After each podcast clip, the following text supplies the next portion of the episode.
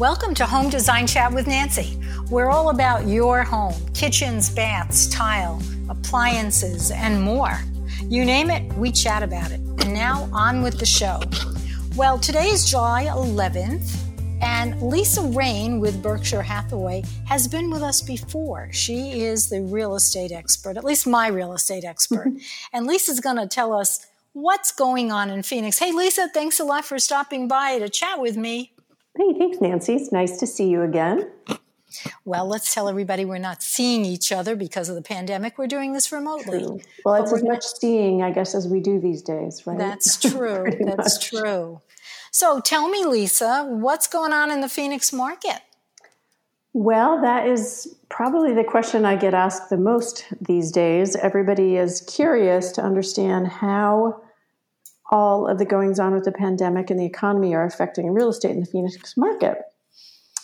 And it's interesting right now to see what I guess isn't isn't happening. I think a lot of people expected a huge stall in the market, and in fact, that's really not happening.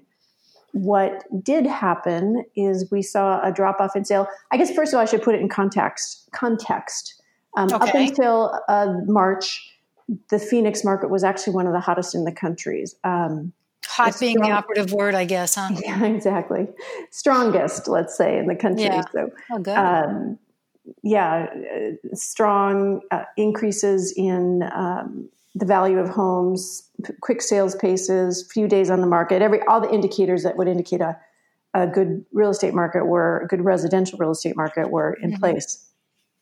Then came March, uh, or towards the end of March, and I don't remember the day we went on lockdown, but nonetheless, uh, what did happen is we saw a real quick drop in showings in April and May. You know, it just kind of, I to say fell off the cliff, but for understandable reasons, right. people weren't really out looking at houses. Right. So if they're not out looking at houses, they're not out buying houses. So new sales and showings were down. Ironically, closings didn't really fall off that much because when you think about it, the things that closed in April were under contract in February and March, right? Right, right. So, yeah, we didn't see a, a real huge drop off in closings in April, May, a little bit in June, a little bit of a little bit of a closing drop off in May, and then a little bit in June. Mm-hmm. We did see some sellers after the pandemic really kind of took hold take houses off the market uh, that I know for a fact because I like looking at houses for sale, and I noticed the inventory shrank a lot. Well, it's been tight anyways, so that's one yeah. of the factors that's really influencing the Phoenix market right mm-hmm. now. In a healthy market, there's three, four months of supply. You, you can play with that number a little bit; it can go higher. Uh, we're in the last month or so, we're really between one and two months of supply, and that's very low and then during the pandemic, again, at the in the initial stages of the pandemic, people did take homes off the market. Everybody was just kind of frozen and waiting to see what happened. I don't know that that's happening so much now. We're just back to our typical lack of inventory. Mm-hmm. Do the have you seen a lot of people put their house on the market to get out of Arizona since we lead um, with numbers in the pandemic uh, situation? Do people no, want to get out? All. Not at all. I people are still putting their houses on the market for the normal reasons. You know, um, a divorce, they need more space for their family, they're downsizing, they're upsizing. You know, all the reasons that your housing needs changed. Those are all the reasons that I'm seeing people put houses on the market. We are seeing a lot of uh, population growth here, and a lot of in migration is really what we're seeing. The mm-hmm. builders are reporting, in particular, the home builders are reporting a lot of inquiries from more dense places like New York, uh, like California, Los Angeles, um, into places. Phoenix is the number one in migration, people moving here market really? in the country. Mm-hmm. So our population is, is, still exploding. It's always been um, one of the leaders of where people want to move to. I don't know why, because next well, in the next couple of days we're going to hit 117 degrees. But exactly, but why do you and I live here? We don't have to shovel snow, so I guess people are still finding this area very attractive. Very much so. So Phoenix is yeah. really, it, when you look at markets across the country, it's got all the and, and, people say well why isn't why aren't we seeing more of a crisis here well all the things that make a market strong are here we've got job growth even pandemic you know aside we in the long run we've got good job growth. Incomes are growing here. We see tech coming in here. We see the diversification. It's not just um, a development market a real estate and construction market like it used to be. There's tech mm-hmm. here. There's all kinds of different health cares here. A lot of good, a lot of distribution centers coming in here. So there's a lot of good population growth and job growth. And then again, some of these um, coastal or populous markets where people are saying, you know, they're just done for various reasons. Um, they're coming to places like Phoenix. It's still the cost of living, cost of housing, cost of living are very reasonable compared to, as we know, some of the coastal markets. Mm, what about the mortgage rates? Have they helped? I'm sure. Well, of course, yeah. What are they now? right. The last I heard, they're ranging again. You got to be careful when you talk about mortgage rates because there's so many factors in. But I think the last thing I heard was something around 2.75 for 30 years. But say, let's just say somewhere between 2.75 and 3.5 is where it's been hovering for the last historically extremely low. Mm-hmm. Uh, you know, the other thing that's happening in the market is that because there's so little inventory, um, the builders are very busy. So when you can't buy an existing home, what's the first thing you do? You go out and buy a new home, right? Yeah. And finally, still. Yeah. You can get a lot of the energy efficient, green efficient, a lot of things you can't really find in a 30, 40 year old home. You can go out and buy a new home. So for some demographics, you know, a new home provides an option that there, you know, a lot of green building is going on, that type of thing. Are you seeing a lot of infills popping up? Some infill. I haven't seen. Uh, there's definitely infill, no question. I think that's one of the best um, bargains, I guess, because you're already in an established neighborhood. At least to me, it is. Well, infill can mean a lot of things. It can mean building one house on one lot, you know, a vacant lot, or tearing something mm-hmm. down. And there's certainly that going on in some pockets. So there's Arcadia, Central Scottsdale, Paradise Valley, you know, some of those areas where you see a lot of infill that type of growth. But infill can also mean, you know, um, uh, let's say a two acre parcel on a corner somewhere where you go in with a four story building and 20 apartments or who knows how many units. So that's also infill. And there's still some of that going on, quite a bit actually in the central. So yeah, there's growth in, in all facets in Phoenix right now. Mm. I will say one thing that has slowed down a little bit in the last couple months is the luxury market. So anything, you know, anything under a million, still strong, still going with, in many cases, many cases, multiple offers, um, escalation clauses, you know, very few days on the market. Things sell quickly in the first week or sometimes in the first day. Um, but over a million, it's slowed down a little bit. And that kind of makes sense in that when you get into those higher price points, many of those purchases are are more optional. It's one of multiple homes. You know, they can they can sit back and decide to buy or sell when may, the stock market's um, a factor when you get into the higher price points. So yeah, the higher price points are are, are still a little sluggish. Yeah, I can imagine. What's mm-hmm. the most popular area that you work in? I know you work in Maricopa County. But. Yeah, I mean, I work all over Maricopa County. There's a lot of ways to answer that question. Certainly, anything central Scottsdale is busy. The East Valley is still very busy. A lot of new construction out there, but some beautiful older communities. Uh, if you want to look at just activity, Northwest Phoenix, especially builder activity, Northwest Phoenix, Peoria, Surprise, that sort of thing. And then Southwest, um, Buckeye, Goodyear, Litchfield Park, very busy out there. So Mm. Um, I'm up in Scottsdale, North Scottsdale, quite a bit of the time, and again, that's a, a, a very busy busy area as well. Well, for those people who aren't familiar with the Phoenix area, and there's a lot of people outside of Arizona that listen to this, um, mm-hmm. maybe they're not aware that uh, Phoenix in the Phoenix area and the surrounding towns actually grow out in every which way because they can uh, just expand because we've got so much desert correct? It's it's a builder friendly, a building friendly or development friendly market um, geographically, like you say. It's big and it's flat. and it goes on for miles. Yes. And it's also historically been pretty development friendly. Again, yeah. compared to say California or maybe New York, some of the coastal markets, it's it's relatively less red tape and less expensive to build here. So yeah. yes. And they can just I remember, yeah, you can drive one side of Phoenix to the other. Let's just say you have a house that needs, I don't know, new flooring, what have you. E- I mean, easily you can start on one side of Phoenix and drive to the other side, and it's a four-hour drive if you have a little traffic. So, yeah.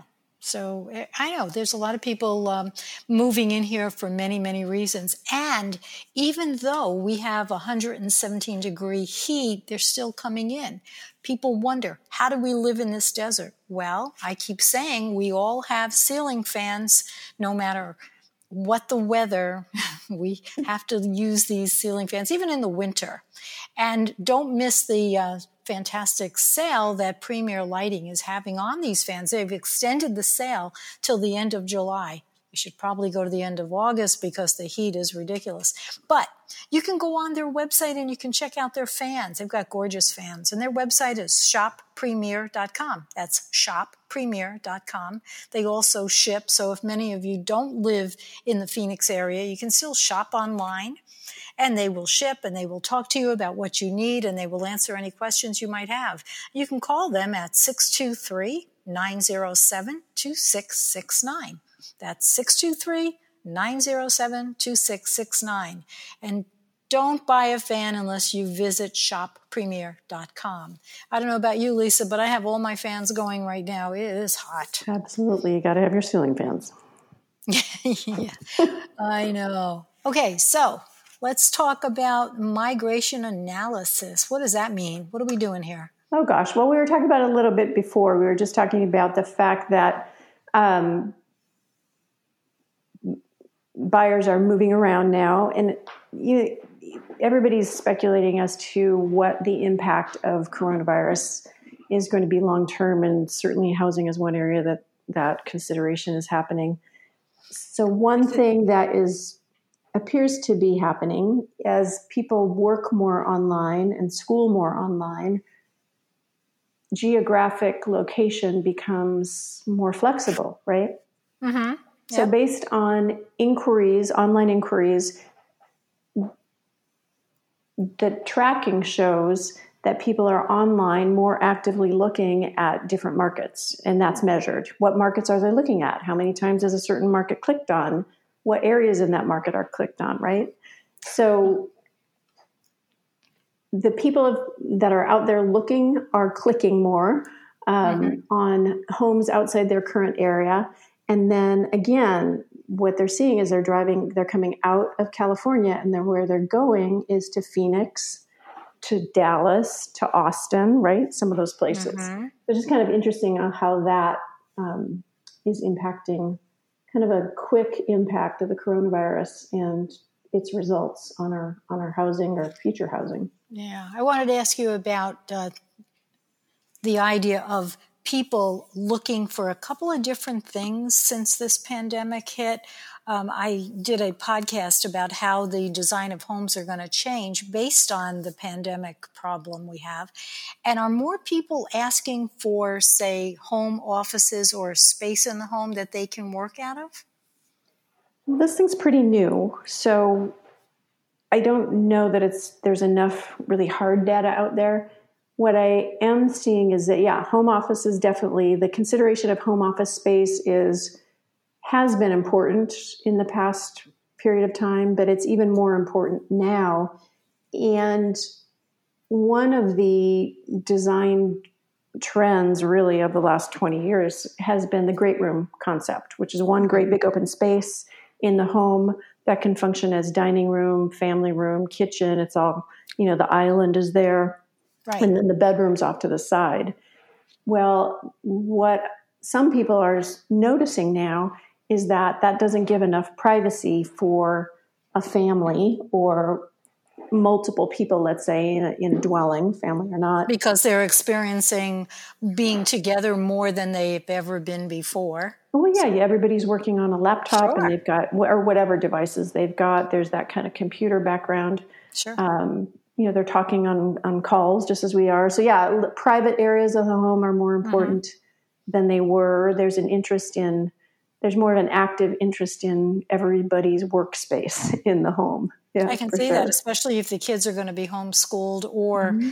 I know in Arizona they're going to have to be on a computer six hours a day for the first month starting mid July, which uh, I would think if I was a kid, it'd be hard to concentrate if I had the TV right there. Right, exactly. Right, those the spaces. Yeah. And I would say that's the the quick impact to the home. It's too too early to tell what the long term impact might be. Mm-hmm. But the other impact I think that is current in due to the pandemic, and I don't think it's going to go away, is that the pandemic has influenced quite quickly the marketing of homes. It, as we all know, that you know, there's been online photos and videos of homes for a long time, but with the pandemic, people have become much more active in choosing homes online. Mm-hmm. Now, they typically don't actually sign a contract without without seeing the home in person, but before a buyer has set foot in a home, they've done a much more exhaustive search or you know into that home online. So they've looked at the video, they've looked at the um, at all of the photos, they've read all of the associated material, they've got on and they've looked at the satellite photos. So that's all all much more intense now than it was before, and I don't think that's going to go away. I agree because look at the time they save and the gas they save it makes sense to do your shopping and then when you narrow it down to a couple of houses, then go out to see it in person. Yeah, and it saves you, you time at midnight, too. You know what I mean? it's like you yeah. do it all 24 hours a day.